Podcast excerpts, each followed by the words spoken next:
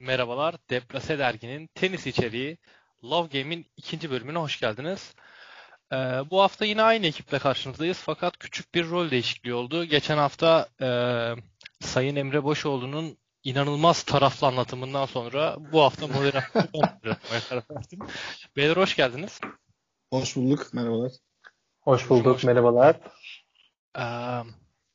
Bu hafta menümüzde ATP finalleri var. Hemen arkasından da küçük bir tartışmaya yol açan tenis maçları, Grand Slam maçları 3 set mi olsun, 5 set mi olsun tartışması var. Onlara değineceğiz.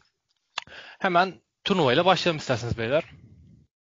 Başlayalım abi. Ben burada sözü muhteşem tahminleriyle ufuk açan ilk bölümde Uğur'a paslatmak istiyorum. Evet, evet. Finalist. Öncelikle her şeyin başında Avustralyalı Dominic Thiem kardeşimizden ödül direktörlerime başlamak isterim.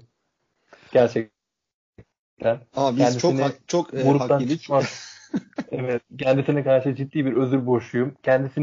Kendisinin gruptan çıkamayacağını düşünürken hani özellikle ilk iki maçta harika bir performans sergileyip daha sonra Djokovic'i eleyip ne kadar gibi finalde de Medvedev karşısında çok ciddi bir performans sergileyen Thiem hakikaten beni turnuvada en çok şaşırtan oyuncu oldu. Ben kendisini yeterince hazır görmüyordum. Abi yalnız nasıl bir akıl tutulmasıdır ya. Bence bu dörtlünün arasında şu an hani 2020 itibariyle en formda oyuncu yani. En formda hani en iyi oyuncu bence Dominic Thiem bu dörtlünün arasında. İlk ona eledik grupta hakikaten. Evet. Çok saçmaladık. Şöyle buradaki çok üzüldüm. Şu anda bunları konuşuyorum ama gerçekten çok üzücü.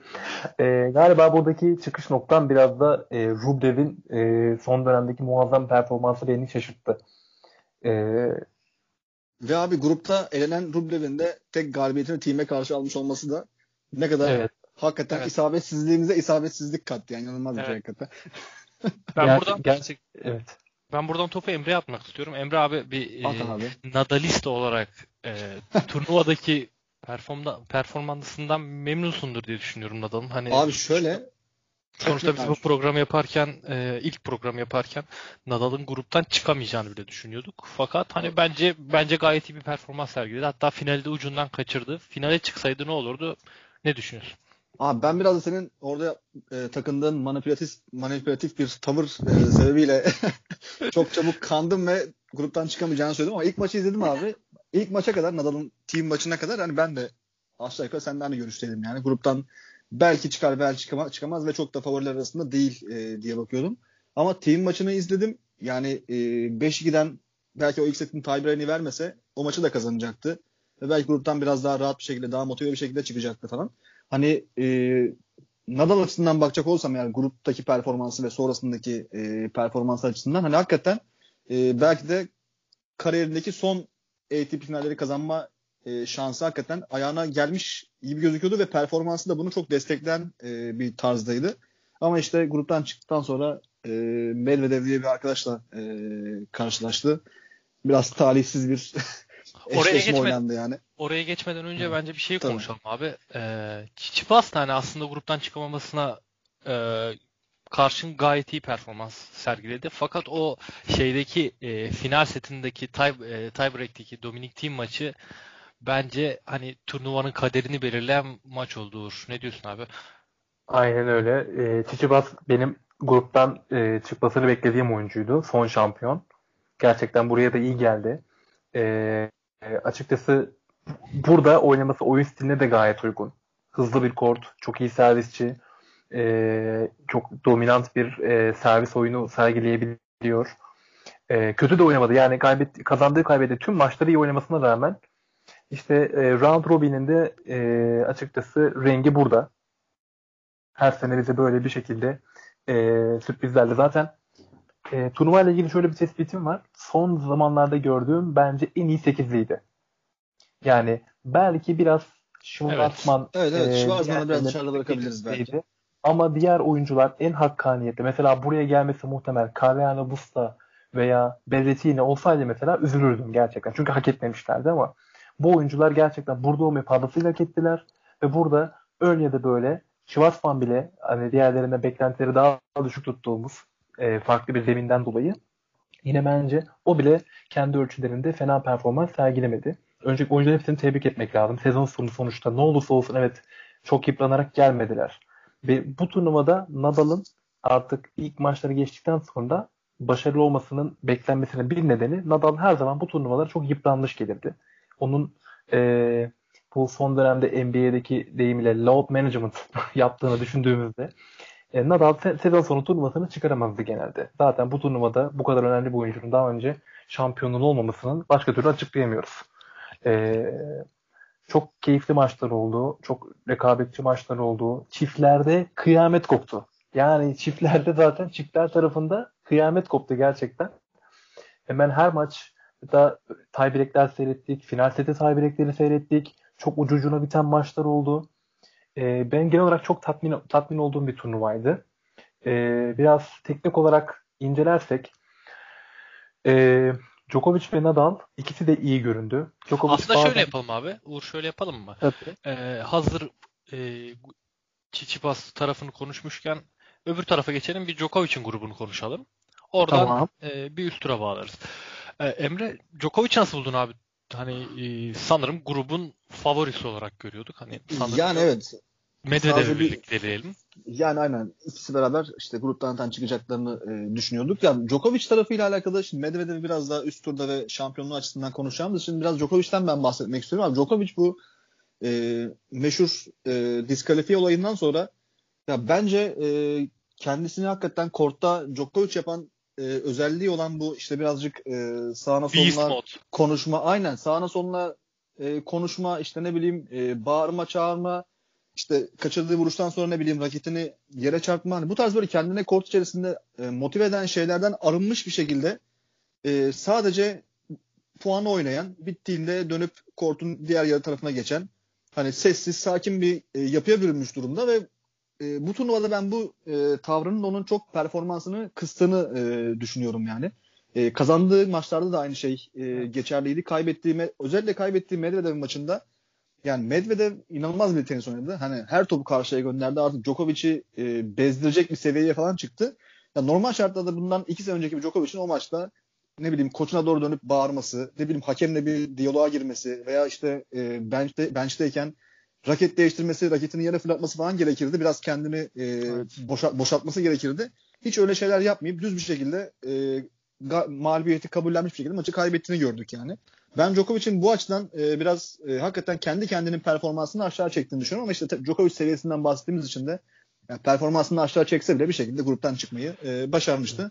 Medvedev 3 maçını da kazanarak gruptan çıktı. Çok absürt bir tenis oynayarak gruptan çıktı zaten. Ya tek rahat olan beni nasıl söyleyeyim, bir Djokovic sever olarak değerlendiriyorsunuz. Hadi öyle gireyim topa ben de. Yani sen de Djokovic aşığısın ya. Can sıkan durum abi, hani turnuvada rahat kazandığı tek maç Schwartzman maçı. Hani Schwartzman da sanki bu 8'in arasında şey gibi. Hani biraz 8. gibi geldi buraya. Hani bunu da evet. Zverev Roland Garros Schwartzman mansiyon ödülüyle geldi. Mansiyon ödülüyle katılım ödülüyle geldi. Medvedev zaten döve kazandı. Hani vurduğunu duvar gibi hani adama atıyorsunuz ki abi, bir de hani bu tip oynayan oyuncular biraz daha hani böyle Andy Murray fizikli, biraz daha esnek, biraz daha nasıl söyleyeyim, biraz daha kısa boylu, biraz daha açık. Evet. Medvedev mesela kısa duruyor. Hantal duruyor fakat çok hızlı. Kalas duruyor fakat çok esnek. Hani göründüğüyle oynadığı oyunun tamamen birbirine zıtmış gibi geliyor bana. Kesinlikle katılıyorum ya bu yorumaya hakikaten. Oyuna göre böyle bir kort içi hareketlilik gerçekten yani ATP tarihinde görmedik ya. Evet. Yani yaklaşık 2 metreye yakın boyu var. İnanılmaz bir abi bu adam ya.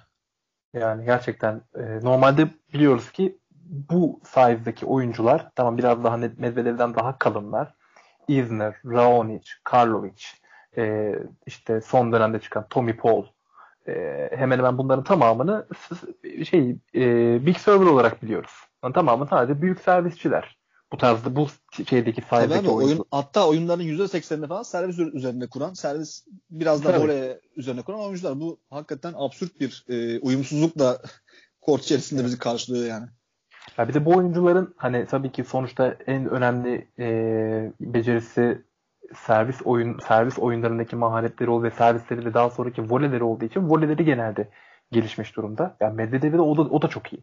Yani ki mesela hep bence insanların biraz daha o kadar olumlu özellikleri var ki hani çok iyi servisçi olduğunu bazen unutuyoruz. Çok da iyi servisçi. Yani bu turnuvada özellikle absürt ilk servis noktalarına çıktı. İlk servis yüzdelerine çıktı. Nadal maçındaydı yanlış hatırlamıyorsam. İlk setin sonlarına doğru falan gelindiğinde %100 de ilk servis oyuna sokmuş durumdaydı yani. İlk servis kaçırmıyordu öyle söyleyeyim yani. Gerçekten korkunçtu. Gruptan çıkan mesela Djokovic Medvedev'i kaybettikten sonra reaksiyon gösterdi. Zverev'le böyle yakın bir maç oynadı. İkinci sette tiebreak'e kadar gitti ama bir şekilde böyle maçta patron taraf oldu. Maçta kaldı. Ben açıkçası Djokovic gruptan çıktıktan sonra yani Djokovic'i gruplarda Djokovic'in bir tık daha geri adım atacağını, Medvedev'e kaybedeceğini tahmin ediyordum. Zaten Medvedev'in lider çıkacağını hemen hemen birçoğumuz aynı kanaatteydik. Yani hani Djokovic'in bir sonraki turda ağır basacağını düşünüyorduk rakiplerine karşı. Ki Thiem'lere inanılmaz bir maç oynadılar. Abi o zaman Djokovic şöyle yapalım. Thiem'leri. Şimdi gruplardan çıkıyorsak eğer işte gruplardan çıkaralım oyuncuları. Djokovic ve Thiem, diğer tarafta da Nadal ve Medvedev eşleştiler.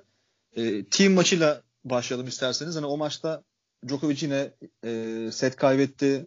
İkinci set tiebreak'inde yanılmıyorsam 4 tane maç puanı kurtardı vesaire 12-10. Falan. Tam olarak Uğur'un bahsettiği noktaya aslında gelmiştik. Yani Djokovic bir şekilde gruptan çıktı Djokovic ve eleme turlarına gelindiği anda yine korttaki patron benim oyununu oynamaya başladı sanki Thiem karşısında özellikle ikinci sette beraber. Ve Thiem'in kesinlikle daha iyi göründüğü, %100. Bir maçta yine ne yaptı etti. İkinci sette inanılmaz bir servis performansı yakalayarak ne yaptı etti orada tiebreak'te bir şekilde yani inanılmaz bir mucizevi puanlar çevirerek Thiem'in de heyecanlanması. Thiem'in de Djokovic'e karşı böyle bu kadar defa yenmesine rağmen Djokovic'i gerçekten enteresan bir bariyeri var. Bir türlü bir hani Thiem'de killer instinct mi derler. Bu bir türlü Djokovic'e karşı bir öldürücü şeyi yapamıyor bir türlü. Abi bence biraz o da şeyden kaynaklanıyor ya. Ya mesela bu tarz oyunculara baktığımızda hani bu seviyedeki oyunculara baktığımızda çok mu saygı duyuyor acaba? Bazen biraz fazla saygı duyarsın ya. Avustralya Açık finalinde de hatırlıyorsun. Benzer bir şey oldu. Abi o da olabilir. Bana biraz da şey gibi geliyor ya. Hani böyle Thiem çok uysal bir karakter. Çok sessiz, sakin bir adam. Hani mesela bu seviyedeki oyunculara baktığımızda ne bileyim Djokovic'tir, Medvedev'dir. Hani şöyle bir bakıyorum Zverev'dir. Hepsinin böyle bir çıldırma seviyesi var yani böyle bir o raket vurulur işte ne bileyim o surat şeyde sandalye değişiminde şöyle bir rakibe bakılır falan. Thiem öyle bir adam değil abi. Thiem öyle hani sessiz sakin adam geliyor oyununu oynuyor çekiliyor. Hani böyle arada tabii ki hani sonuçta bu adamlar da profesyonel seviyede top seviyede. Zverev'le ikisinde bir ihale çocuğu tipi var. Kesinlikle bir ihale çocuğu bir muhallebi çocuğu.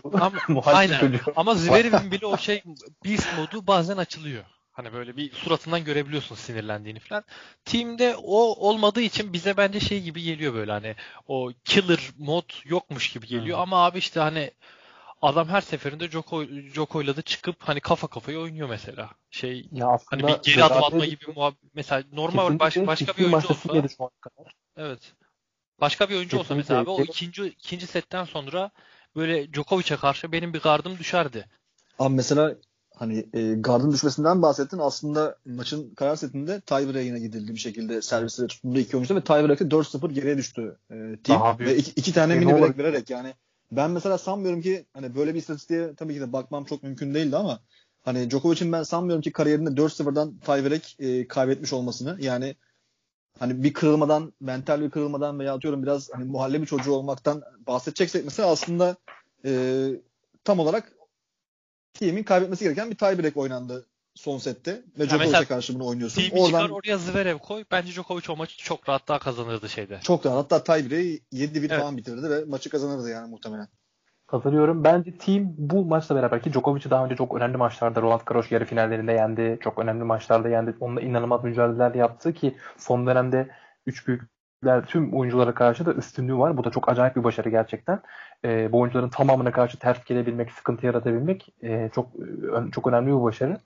Thiem'in belki de Djokovic'e karşı kariyerinde gerçekten o bir türlü aşamadığı mental bariyeri tam olarak o Avustralya Açık'ta kaybettiği finalin ardından belki bu Thiem'in kariyeri için bir dönüş noktası olabilir. Yani bu arada mesela böleceğim ama mesela tabii. Yine Thiem'in kırılma yaşamasından mesela bahsedeceksek hani yine bir tezat örnek olarak mesela Nadal'a karşı ilk maçta kazandığı tiebreak 5-2'den dönerek tiebreak'i kazanmıştı. Evet. Aslında biraz Thiem sanırım hani bu bahsettiğimiz bu hani biraz dışa vurum mu diyeyim veya böyle kötü çocuk yapısını aslında onu aslında hani vücut diliyle kullanmıyor da biraz daha kendi içindeki bir hesaplaşmayla falan galiba çözüyor. Çünkü hakikaten dışarı vurmadan, dışarıya bir tepki göstermeden bir şekilde aslında kırılma anlarında son derece yüksek performansa çıkabiliyor. Nadal ve Djokovic gibi isimlere karşı yaptığı gibi yani. Bu şeyler de olabilir mi abi? Yani mesela... Özür dilerim Uğur. Sen rica demek Egemen. Sen devam et Egemen'cim.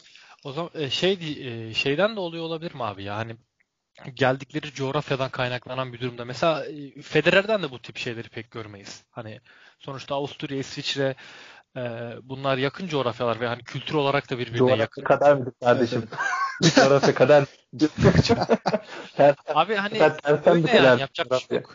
Geçen podcast'te de konuşmuştuk hani Djokovic özelinde coğrafyadan bahsederken konuşmuştuk. Bana biraz da ondan geliyor olabilir yani. Ben katılıyorum ya. Yetişme tarzları, büyüdükleri ortamın biraz daha belki de daha steril olması vesaire falan tabii ki de karakterlerine yansıyan özellikler. Yani şöyle bir şey söyleyeyim ama mesela Dominic Thiem'e ben baktığımda ya bu adam mesela Nadal'ı toprak kort dışında her yerde yener güveni. Hatta Roland Garros dışında her yerde Rafa'ya karşı daha bir adım önde görüyorum mesela. Bana artık bu güveni veriyor Thiem. Evet, Djokovic'e karşı yenemez. Avustralya burada ben bu önermeye dur da ben kardeşim daha bu adam daha kaç kere yenecek Rafa'yı? Daha bu adam kaç kere yenecek? Yani diğer Uğur ağzını bozacaktı abi bozamadı ya. Şey falan yani, yapacaktı. Eşi ilan etti falan diyecekti. Diyemedi. Sanırım nikah kıydı falan gibi yorumlara girmek istemiyorum.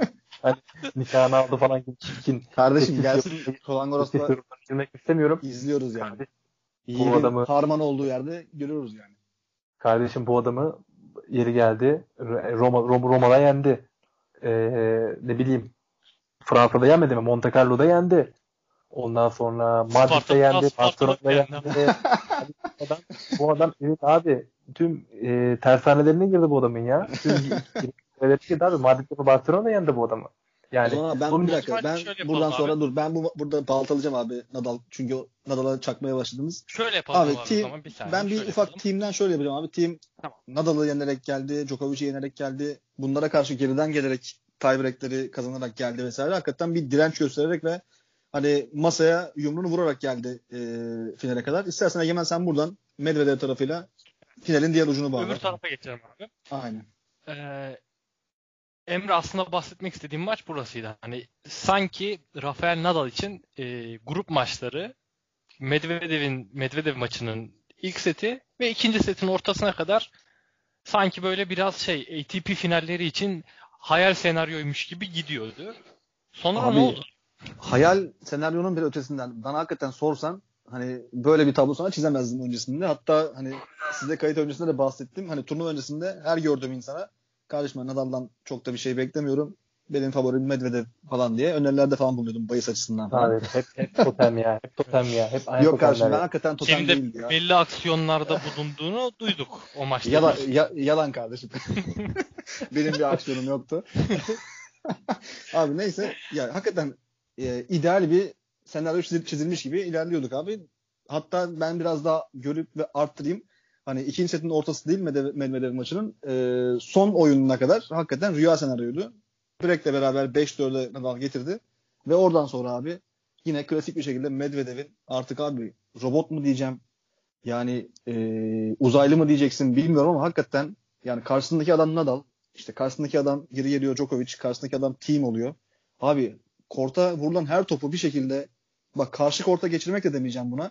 Karşı kortta rakibini en zor pozisyonunda vuruş yapmaya zorlayacak bir karşılık vermesi hakikaten sinir bozucu, absürt bir seviyede bir performansı vardı baseline'da. Aynı şey Nadal maçında da işte gerçekleşti.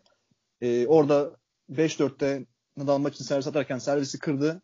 Sonra tiebreak'i aldı derken abi işte zaten bir şekilde Nadal'da olsan bir yerden sonra bir artık kırılma yaşıyorsun. Çünkü adama hiçbir şekilde senin işini kolaylaştıran bir hamle yapmıyor karşında ve sen bir şekilde düşmeye başlıyorsun aşağıya ve artık son setleri Nadal bir adım daha aşağı çekildi performansı zaten Medvedev üstünde koya koya gitti ve bir şekilde orayı da geçmeyi başardı yani. Abi buradan hemen bir flashback'te şeye geçelim. İlk bölüme gidelim. Ya biz bu Medvedev'in bu psikolojisini zaten şeyde konuşmuştuk. İlk bölümde konuşmuştuk hani. Tabii. Hani ben burada çıkacağım, Nadal da yeneceğim. İşte ne bileyim seyirci varsa onu da yeneceğim. Evde izliyorsanız evde sizi de yeneceğim. Hani abi, konuştuğumuz şeylerin tamamen hani, tam karşı. Ve sizi yenerken sizi aynı zamanda akıl hastası edeceğim diye bir hakikaten abi izlerken bile benim mesela canım sıkıldı izlerken ya. Hani Nadal mesela aynı şekilde Thiem'de final maçında abi vuruyor. Abi iyi servis oyuna sokuyor. Ne bileyim çapraz bir servisle, spinli bir servisle bunu 4 metre dışarıya itiyor abi. Oradan yaptığı return yaparsın ama file önünde kolay bir voleyle puanı bitirmesi gerekir karşıdaki oyuncunun. Abi öyle bir return yapıyor ki oradan. Yani vay bu servis içeri girmeseydi daha iyi falan diyesi geliyor insanın yani izlerken. Uğur, ne soracağım abi sana? Uğur. Sen de abi senin favorinin Medvedev olduğunu biliyordum. Bu maç içerisinde de hani genel olarak turnuvada da. Fakat maç içerisinde Rafael Nadal bu maçı kazanabilir dedin mi abi sen? Ben dedim abi. Kesinlikle kazanabilir dedim. Kesinlikle. İkinci setin başında servis kırdıktan sonra Rafa'yı tekrardan ikinci break'i de almak üzereydi. Rafa oradan harika bir dönüş yaptı. Sonra bir oyun sonra break'i geri aldı ve bir de break öne geçti. Yani ve böyle Medvedev'in çok dağıldığını gördüm. Hatta ilk defa böyle onda mental bir kırılma fark ettim. Çok şaşırdım. Yani çünkü ben ikinci seti net şekilde Medvedev'in kazanıp maçı final setini götüreceğini düşünüyordum.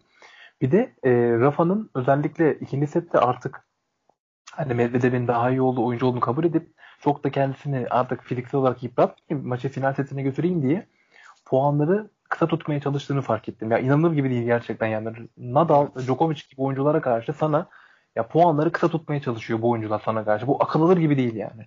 Gerçekten. Abi çok güzel bir yeri getirdin. Aslında burada sana bir soru sormak istiyorum. Hatta ikinize de sormak istiyorum.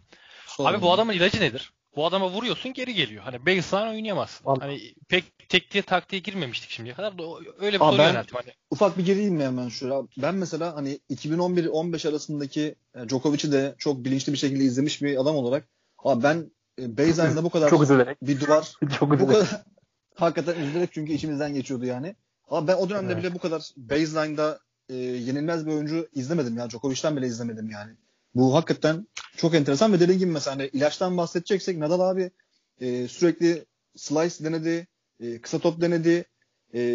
Çok meşhur olan bu hani açılı avantaj tarafına servislerini çok fazla kullanmadı çünkü Medvedev'in oraya kullanmasını beklediğini bildiği için onu bile değiştirdi maç içerisinde. Abi hepsinde bir şekilde çözüm üretti yani. Ben mesela şu an bir ilaç önerisinde bulunamayacağım Medvedev için yani. Ben Rafa'nın ilk abi defa... Abi çıkartıyorum. Schwartzman'ı çıkartıyorum turnuvadan.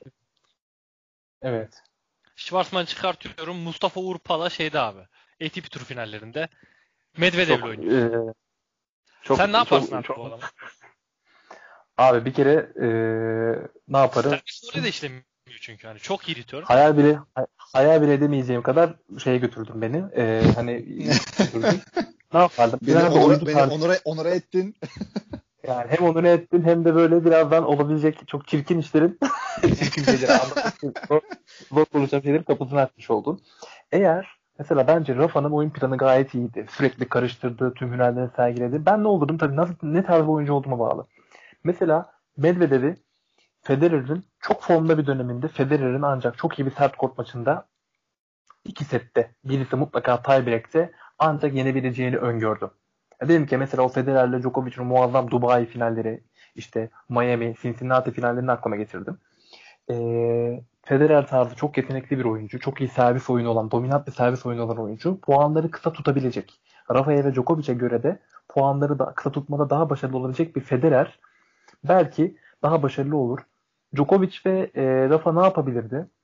Şimdi şöyle bir şey, oyunu karıştırmaya çalışırken oyunların karıştırmaya çok fazla file önüne top attılar. Yani hakikaten Medvedev'e karşı fil önüne top atmak da gerçekten çok tehlikeli. Nasıl Djokovic'e karşı ve Murray'e karşı, Rafa'ya karşı bunlar çok tehlikeliyse Medvedev'e karşı da çok tehlikeli. açıkçası net böyle izlerken bu adamı yenmek için şunu yapmak gerekir yeterince kani olamadım. Bu da beni çok üzdü. Yani kafamda Federer'in en iyisini hayal ettim. Maalesef o bile şu andaki Medvedev'in şu formunda gerçekten beni çok ürküttü. Ya beni rahatsız etti. Bir şey gerekiyor abi böyle. Djokovic'in en iyi yaptığı özelliklerle Federer'in en iyi yaptığı özellikleri birleştirip hani öyle bir şey çıkarman gerekiyor ortaya gibi bir şey geliyor öyle. Bana. Ancak henüz yaşının ve mental durumunun biraz daha diğerlerinin daha geride olduğunu düşünerek o Djokovic'in alev aldığı Avustralya Açık turnuvarı 5 sete falan gidecek. Öyle bir şey mesela ancak hani Medvedev'i şu anda durdurur gibi hissettim. Ya bunu konuşuyor olmamız bile Djokovic'in Nadal'ın olduğu turnuvada Medvedev'i nasıl durdurulacağını konuşmak bile gerçekten çok acayip. Geldiğimiz noktanın kadar varlıklı ortaya koyan şey. Abi. Yani, Queen's Gambit'te Beth Harmon'ın Rus şampiyon Borgov'u durdurma çabaları gibi yani. Çok çaresiz geldi gerçekten. Geldi. Abi Djokovic'in denklemden çıktığı bir senaryoyu konuşuyoruz. Daniil Medvedev, Dominic Thiem önümüzdeki 8 senenin en büyük maçı mıdır? Bir de sen diyormuşsun diye bekledim cümlenin devamını. Aynı odadasınız. Sanırım herhalde Emre de bana katılacaktır. Herhalde hani bence ikisi de sert kortta Nadal'dan da iyiler. Sanki oradan Egemen'i kestim ama soru nasıl gelecekti de merak ettim aynı zamanda. Soru oydu abi zaten dedim hani Dominic Thiem, Daniil Medvedev önümüzdeki 8 senenin en büyük maçı mıdır? Derbicidir. Soru bu. Soru gelecek güzel. Bence bir kere yani büyük üçlüden sonra her eşleşme bence derbiciktir. Onu bir kere söyleyerek cümleye girmek istiyorum abi. Ama ya, baktığımızda ya, yaşları ve yaşlarının biraz daha ileride olmasından diğer isimlere göre ve işte biraz daha belli bir çıtayı aşmış olmalarını artık kanıtlamış olmalarından da yola çıkarak ya ikisinin arasındaki maçlar sanırım en taf seviye eşleşmeler olur bundan sonrası için. Ben bir şey söylemek istiyorum. Yani Thiem çok iyi bir maç oynadı finalde. Gerçekten daha abi finale şöyle bağlayalım mı ya? Medvedev'in bir sanırım ATP'nin resmi hesabında bir videosu vardı eskiye bir atıfta bulunan Thiem'le oynadığı kariyerindeki ilk maçı, topraktaki maçtan bahsediyordu. O maç hakkında şöyle bir şey söyledi. Beni toprakta ezmişti, geçmişti. 6-0, 6-2 galiba kaybettim diyordu Medvedev. Hırvatistan değil mi? Umag. Aynen. Umag. Evet, Umag'da abi. Ve işte maçtan sonra Thiem'le filede karşılaştık. Bana Thiem şunu söyledi diyor. İşte biraz çok iyi bir oyuncusun, çok yeteneklisin. Çok üst seviye performansın var. Şey demiş abi işte biraz daha kendine hakim olmalısın, sinirlerine dizginleyebilmelisin. Bence çok büyük bir kariyer var önünde falan demiştim. Buna atıfta bulunmuştu bir açıklamasında. Abi ve finalde de hakikaten bu açıklamadan, o kaybettiği maçtan, o gün aldığı nasihattan hakikaten bir ders çıkardığını gösterdi finaldeki performansıyla. Hani Dominic Thiem öyle affedersin Egemen'cim seni kestim. Devam et lütfen. Şey de çok hoş abi yani Dominic Thiem'in inanılmaz bir olgunluk. Yani sonuçta hani Big 3 tarafına mı koyarsın, Next Gen tarafına mı koyarsın? Dominic Thiem sanki biraz daha Next Gen tarafında gibi geliyor bana. Hani diğer oyunculara yaşça büyük olduğu için tavsiyeler falan vermesi de çok hoş bir durum bence ya. O da işte bu bahsettiğin karakterle alakalı bir şey. Kendini daha kalifiye olarak yetiştirmesiyle alakalı bir şey. Ben Dominic Thiem şu anda bence kariyerinin zirvesinde. Yani artık hemen hemen oyununda çok az eksiklik var. Zaten 28 yaşına geldi. Gözünüzün önünde büyüdü. Yani Thiem'i büyüttük gerçekten. O sadece toprak kort 250'lik turnuvaları takır takır toplayan oyuncu artık. Aynen. Kendi memleketinde. Kitzbühel'le yaratılan bir kariyer, inşa edilen bir kariyer. Yani. Özellikle de Kohlschreiber'ı sürekli yeniyordu galiba. Ben abisi oydu. Kohlschreiber abisini sürekli yeni oraları kuruttu.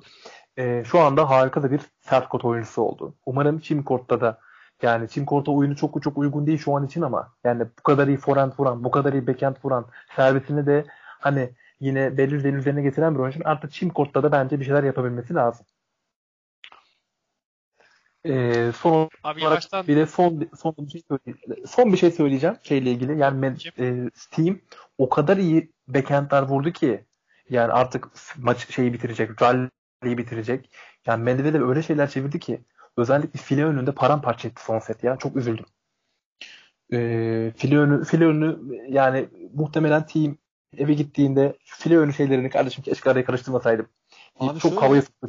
Medvedev çok ritim buldu file önünde. Biraz böleceğim ama mesela aynı Nadal maçında olduğu gibi yine Thiem'in de mesela maçın başıyla beraber hani vuruş çeşitliliği, biraz Medvedev'i şaşırtma çabası, hani ona biraz böyle gafil avlama üzerine kurulu bir oyun planı vardı abi. Yine aslında işe yarayarak başladı Nadal'ın yaptığı gibi. Hani seti aldı, servis kırdı, seti aldı, öne geçti. İşte ikinci sette bir şekilde servisler tutunularak geçiyordu. Tiebreak'e kadar götürmeyi başardı falan. Abi yine işte bir noktaya gelindi. Yine orada Medvedev kırılmadı. Ve bir daha geri döndü. İşte Thiem'in performansı aşağı çekilirken artık ne yapayım ben daha fazla. Çünkü sürekli mesela korta kaybettiği puandan sonra mesela kenara dönüp işte Masu'ya ben daha ne yapayım, yani daha ne vurabilirim ki falan dediği bir vücut dili vardı mesela. Yine aynı abi şekilde bu hakikaten. Bu adamları bu var abi. Sen kırılıyorsun, o kırılıyor. Bu adam kırılmıyor abi. Kırılmıyor abi yani. Ben kırılıyorum, sen kırılıyorsun. Ben izlerken mesela hani hakikaten şey oldum ya. Hani ne derler, böyle suç şeyi falan geçirdim. Birinin yerinde olsam ne yapardım hakikaten bilmiyorum. Korktu olsaydım mesela. Abi bence şey çok fark yaratıyor ya. Hani mesela Djokovic'ten yanlış bilmiyorsam 9 santim falan daha uzun Medvedev. Hani o aradaki 9 santim, o hani o dedin ya Nadal'ın dışarı kickli servisleri falan, o aynen, evet. O aradaki 9 santim, hani o 9 santimden çok daha fazlası şey yaratıyor yani. Kesinlikle. Çok inanılmaz bir fark yaratıyor. Rafa yine Medvedev'in servislerini Birmingham'dan karşıladı zaten. Fark ettiniz mi? Yine Birmingham'a kadar gitti Rafa. O kadar geriye gittik ya kardeşim, ne yapıyorsun abi? Direkt yani return'u Mallorca'dan falan da yapabilirmiş. Yani evet. Bir de hakikaten o kadar adamın oyununda artı var ki bir şey daha söylemek istiyorum. Hani bu serviste ralliler uzadıkça toplar iyice geriye sekiyor, enteresan yerlere sekiyor ya. Yani hangi top hangi spinle, hangi yükseklikten geliyor olursa olsun ya topu bir şekilde içeriye geri atmayı başarıyor. Bu adam çok rahatsız edici ya. Abi şey yani de bu hakikaten enteresan. Mesela bunu yaparken hakikaten şeyin noktasına da geliyorsun mesela. Hani fiziki avantajlarını geçtim, uzun olmasını geçtim, çabuk olmasını geçtim. Zihinsel olarak da ya bu adam bu topu artık bu noktada buraya vurur deyip hani bir zihin okuma yöntemine falan da başvuruyor gibi kortta sanki. Yani. Abi onlar var zaten ya, mesela şey falan hatırlayın. Agnieszka Radwanska'yı falan hatırlayın abi. Hani o bir şey olarak, güdü olarak Djokovic'te de vardır. Andy Murray'de de vardır. Hani o kortun ortasında kaldığı zaman top sağa mı gidecekler, sola mı gidecekler? Hani bunu bazı oyuncular hep yakalıyor. Bazıları hiç yakalayamıyor ve Medvedev de bu çok yakalayanlar kısmında. Aynen. Beyler hani burada bir yaklaşık 1,5 saatten falan Medvedev'i överiz ama bakıyorum evet yaklaşık 76 dakikadır Medvedev sılıyoruz. Abi. Yavaş. O zaman şununla bitirelim mi? Adam övdük şu kadar bu kadar, bir de bir istatistik veri verelim abi. Bu ATP finallerini dünya 1 numarasını, 2 numarasını ve 3 numarasını yenerek kazanan ilk oyuncu oldu. Bu isimlerin de işte Nadal, Djokovic ve Thiem olduğunu da sayarsak yani ne kadar çarpıcı bir şampiyonluk olduğunu, nasıl bir performans olduğunu daha net anlatmış oluruz zaten. Evet, hani hep bu şey daha önceki son 2-3 seneki turnuvalarda hep bir şey oluyordu böyle. Hani şu olsaydı da öbürü kazanırdı. İşte şurada sanki şu olmasaydı öbürü kazanırdı gibi bir şey vardı ama hani Medvedev sanki burada böyle %90 oranında en fazla hak eden oyuncuydu gibi geliyor bana. Buradan da şey geçerim. Hani hep üçlettik daha turnuva sonra devam ederken. Evet. Aynen. Daha turnuva devam ederken Djokovic'in her zamanki gibi bir tartışılabilecek bir açıklaması. Kardeşim adam kariyerini ikilik çıkarmak üzerine kurmuş. Adam hakikaten ikilik abi, çıkartayım bir tartışma toplumun olsun. Toplumun böyle karakterlere ihtiyacı var. Hani herkes abi, her şeyde İsviçreli olamaz abicim. Şöyle atalım bir bilmeyenler için. Novak Djokovic Grand Slam maçlarının 5 setinin çok fazla olduğunu ve hani best of 3 2'ye ulaşanın kazanacağı sistemin daha mantıklı olabileceği yönünde bir açıklama yaptı. Hemen arkasından yaklaşık 1-2 gün sonra Andy Murray de benzer açıklamalarda yaptı. Fakat burada soru işareti yaratan kısım bu ikisinin de iki oyuncunun da yaklaşık 33-34 yaşlarına gelmiş olması. Acaba hani böyle bir ulan ben bunu kendim için istiyor muyum gibi bir abi, şey var. Fakat bir saniye abi, şöyle bağlayalım. Hani hazır sporun geldiği, bisiklette de aynı durum söz konusu, basketbolda da aynı durum söz konusu. Hani bir hazır tüketim toplumuna dönüşmüş durumdayken bütün dünya, bütün spor olayları biraz daha kısalıyorken bakımından. Mesela bisiklette etapları kısaltmaya başladılar. Snooker'da bir ekstra süre getirip o vuruş sürelerini kısaltmaya çalışıyorlar. Sanki hani izlenilirlik açısından sanki biraz daha artar mı gibi bir düşüncem var. Ne diyorsun abi Emre? Abi hadi Djokovic meczup, tamam mı? Ne söylediğini bilmiyor. Abi Murat'ın da bu fikre katılıyor olması, ben Egemen'in hani bağladığı yere konuyu getirmek için bunu söyledim. Hani sanırım hakikaten biraz yaş geçtiği için artık ne kadar fit de olsan, ne kadar üst seviye bir sporcu olsan, hani bir yerden sonra yaş gittiği için otomatikman bir sanırım akıl gidiyor. Bu tarz akıl gidiyor kardeşim. Akıl baki olmayınca da.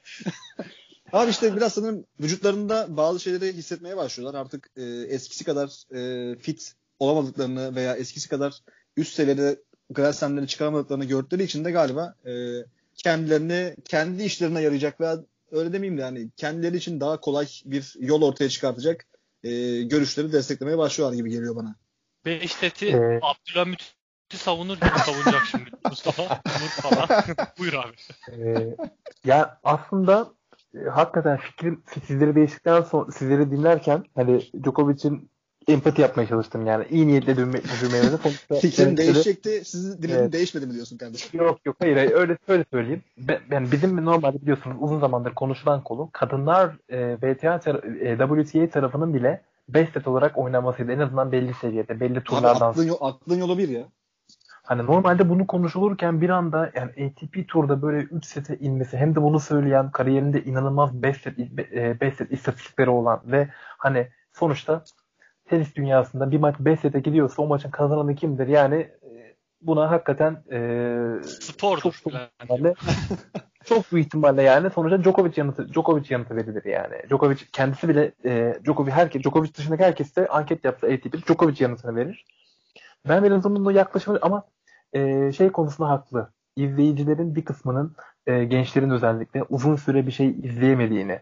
Birisi NBA'de de konuşuluyor biliyorsun. Yayın izlemeleri. Hatta izleyicilerin büyük bir kısmının ya. Hani çok core tenis izleyicisi dışındaki tüm kitle aslında. Abi ben üçümüz dışındaki kişilerden bahsediyorum. Ben mesela gidip abi mesela maçtan sonra gidip işte ertesi gün işe gidip abi işte ne bileyim Federer'le Djokovic 5 saat maç yaptılar. Bütün gün izledim falan dedim de sen manyak mısın kardeşim falan. Genelde denildi bana yani aynen. Genelde ben de antedim. Sen ruh kısmını tekrar atıyorum genelde. Tabii şeyi söylemiyoruz falan böyle. Önceki gün Emre izlemiş böyle 7 saat Tommy Paul, Emilio Gomez maçını izlemişler. Ondan da söylemiyorum. Abi onu söylesem işten falan kovulurum ya yani.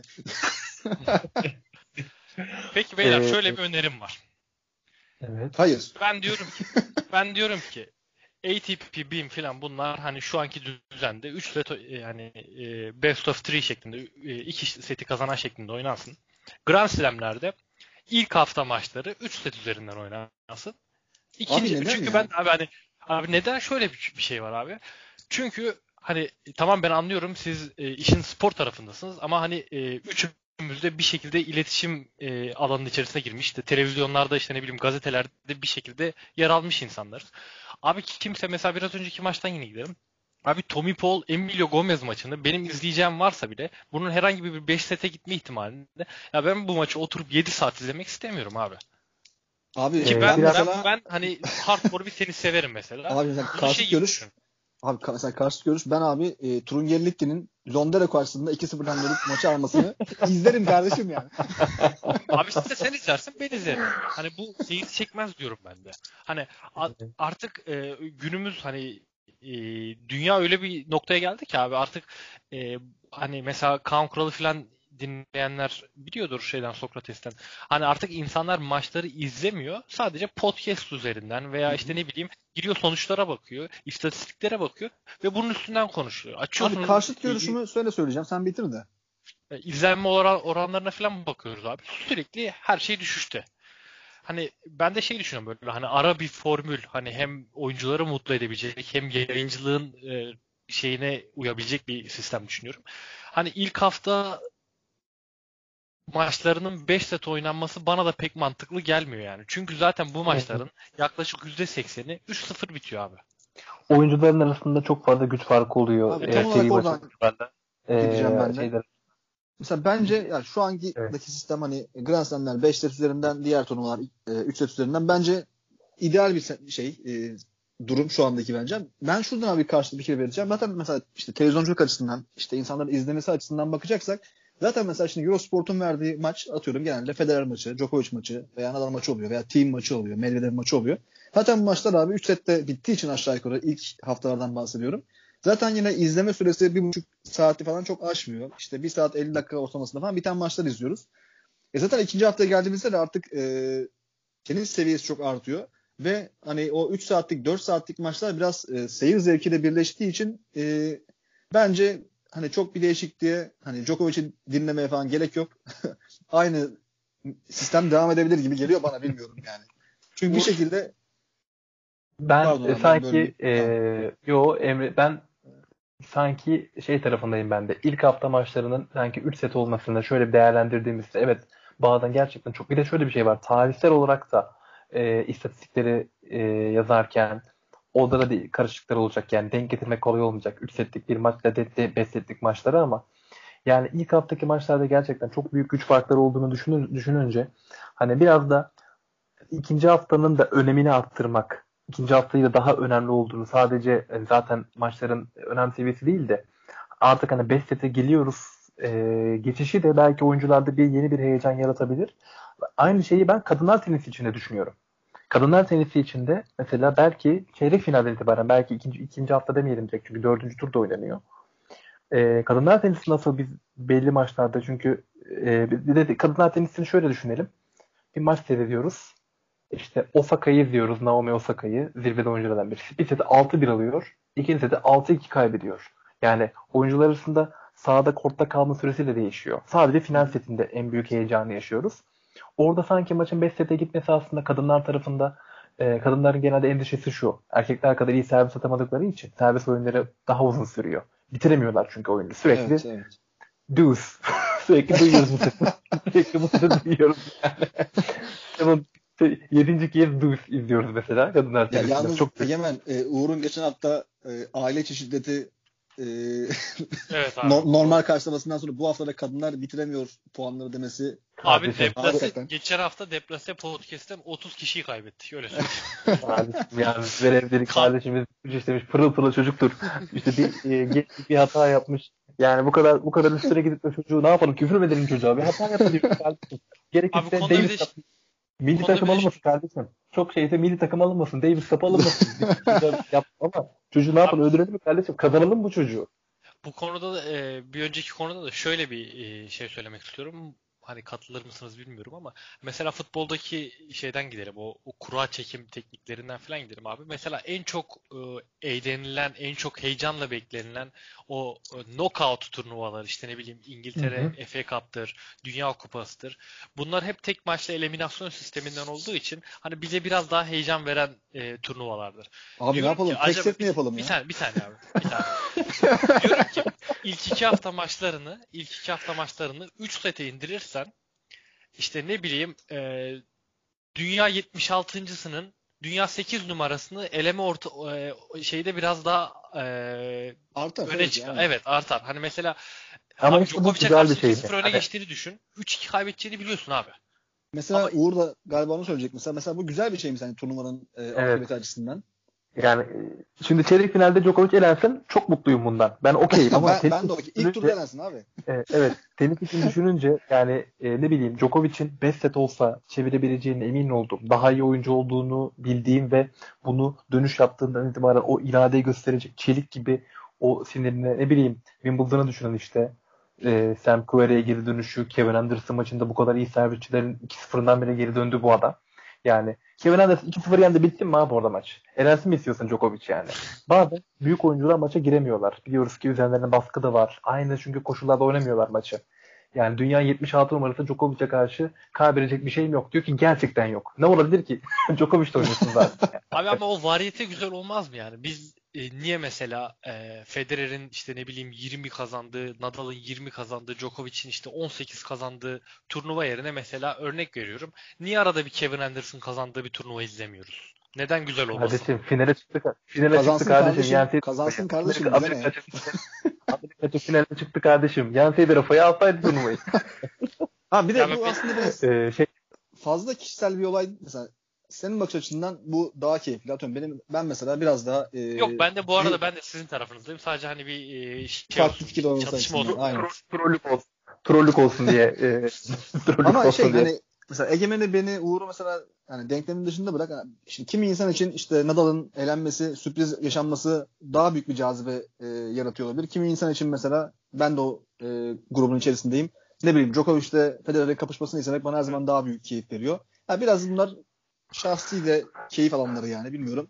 Ne olursa yüzden... olsun bir de şunu söylemek gerekir. Federer Djokovic tarihinin en iyi 5 set oyuncularından birisi olarak, en iyi 5. set performansına sahip oyuncusu olarak bunu söylüyorsa eğer.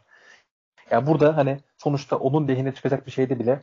Yani burada Djokovic'in açıkçası normaldeki daha önceki geçmişteki sıkıntılı skandal açıklamaları bir kenara bırakırsak bence hani böyle direkt saçmalık veya çok kolay böyle direkt kestirip atılacak hani böyle bir şey olmaz diye atılacak bir şey olmaması lazım. Bence düşünmeye değer. Hani iyi mi kötü mü bilemeyiz ama hani direkt kestirip atmaktansa böyle bir optimizasyon yapılabilir. En azından bir ayrımı yapılabilir ama ben normalde mevcut halinden sizler gibi mevcut konjüktürden memnunum. Yani Grand Slam dediğinin bir farkı olsun diğerlerinden gerçekten. Bir 5 setinde insanın yarattığı keyif, 5 set izleme ihtimalinin bile yarattığı heyecan çok güzel. Ben de abi son olarak bir de şey açısından bakmak istiyorum. Mesela hani tüm tenis sever tarafı bir kenara bırakalım abi. İşte yayıncılar, organizasyon sahipleri. İşte bir de bunlar açısından baktığın zaman işte bu adam her zaman Nadal'ı, Djokovic'i, Federer'i ikinci haftada yarı finalde, finalde görmek ister. Yayıncılar her zaman görmek ister. Çünkü bunlar izleniyor vesaire. Bir de onları da denklemi içine kattığı zaman bence biraz daha sanki bu sistemle şu andaki mevcut durumla devam ederiz gibi geliyor. Çünkü hani biraz para işin içine girdiği zaman izlenme, reklamlar, para durumları falan girdiği zaman da her zaman için şu andaki sistemin aynı şey NBA için de geçerli. Hani tamam çok uzun bir evet. Normal sezon vesaire ama daha çok para getiriyor. O denklem gözünde bulunduğunda sanki bu sistemler devam eder gibi geliyor bana. Hafif toparlamadan önce buradan sözü Avustralya Açık basın sözcüsü Uğur'a vermek istiyorum. Uğur ne oldu abi? Evet. Melbourne'den selamlar. Yeni yıla giriyoruz falan böyle. Evet, yeni yıla giriyoruz. Zaman da ileride orada. Avustralya'da pandemi döneminin etkisiyle turnuvanın normalde planlandığı takvimde yapılmayıp da daha aşının da bulunmasıyla beraber pandeminin etkisini biraz daha azaltacağı dönemde yapmanın daha makul olacağına dair yerel yetkililerden aldığımız bilgiler de olsun. Aldığımız bilgiler bu şekilde. Yerel yetkililerle yaptığımız görüşmelerden böyle bir sonuç çıkardık. İşte bununla ilgili düşenin dostu Rafael Nadal kardeşimiz de biz okeyiz. Zaten kazanamıyoruz. Yani Djokovic'e eksi bir yazacak her slam bizim için okeydir yani. Hemen açıklamayı hatırlatalım. Rafael Nadal dünya tenis oyuncularının etrafına dönmüyor. Avustralya'daki insanlar hani kendilerini güvende hissetmiyorlarsa turnuvayı yapmayız. Kardeşim bu açıklamaya dedi. Haksızdır diyebilir misin? Hadi bakayım. Abi bana şey geldi böyle. Ulan hiç yormayalım kendimizi. Zaten kazanamıyorum. Aman Ali'niz abi canım. Böyle olursa eğer yalnız Avustralya Açık o tarihte yapılırsa şu anda söylentilerde ne derece doğru bilmiyoruz. O zaman neyi gerektirecek bilmiyoruz. Avustralya geçen sene biliyorsun çok büyük bir yangın felaketi atlattı. Ülke cayır cayır yandı. Hani zaten çok büyük bir talihsizlik atlatmıştı. Oyuncuların çok büyük bir ekonomik desteği olduğu çok kampanyalar yapıldı. Eğer ama tenis takviminin bir kez daha normale dönemezse o zaman hem Roland Garros hem Wimbledon hem diğer Amerika'daki sert kort turnuvaları, Masters 1000'lerin hepsinin takvimi çok riske girecek. Gerçekten tenis bir daha böyle bir ertelemeyi ve böyle bir takvimi kaldırır mı bilmiyorum. Sanırım şey olursa hani Wimbledon bir daha ertelenirse veya şey olursa hani sanırım Federer'i de kalp krizinden kaybederiz diye düşünüyorum. Gerçekten Federer biz buradan doğrudan şeyden Londra'daki evimizi kapatıp İsviçre şeye Basel'e dönebiliriz mesela. Monte Carlo'daki ve Londra'daki evlerimizi kapatırız diye düşünüyorum. Yani Federer, Mirka yengemiz şeyle görüşüp bir kiracıya bakabilir. Oralarda. Emre'cim son olarak eklemek istediğim bir şey var mı Emre? Aa, benden yana şu an bir şey yok. Aşağı yukarı bir şey söyledik yani. Söyleyeceğimizi söyledik. Sadece şunu söyleyelim. Bundan sonraki programın ne zaman olacağını biraz da tenisteki gelişmeler belirleyecek. Ya biz yine haftalık yapmaya çalışacağımızı söyleyelim. Hani en azından belki gündem olan açıklamalar, işte biraz da gündeme düşen haberler üzerinden de gidebiliriz. Daha kısa tutabiliriz kayıtları belki. Evet, haftalık belki yapmaya çalışacağız. Belki tarihsel bakışlar, geri dönüşler yapabiliriz. Öyle onlar olabilir. Aynen, evet. Dinleyenleri geçmişe götürebiliriz. Güzel anlara götürebiliriz. Birkaç farklı planımız olacak sevgili dinleyenler. Eğer sorularınız da olursa, eğer bu podcast'in paylaşılacağı tweet'in altına gönderirseniz biz bir şekilde o konulara da değinmeye çalışacağız. Dinlediğiniz için çok teşekkür ederiz. Bir sonraki bölümde görüşmek üzere. Beyler, ağzınıza sağlık. Çok teşekkür ediyorum. Teşekkürler. Görüşmek üzere. Hoşçakalın. Hoşçakalın.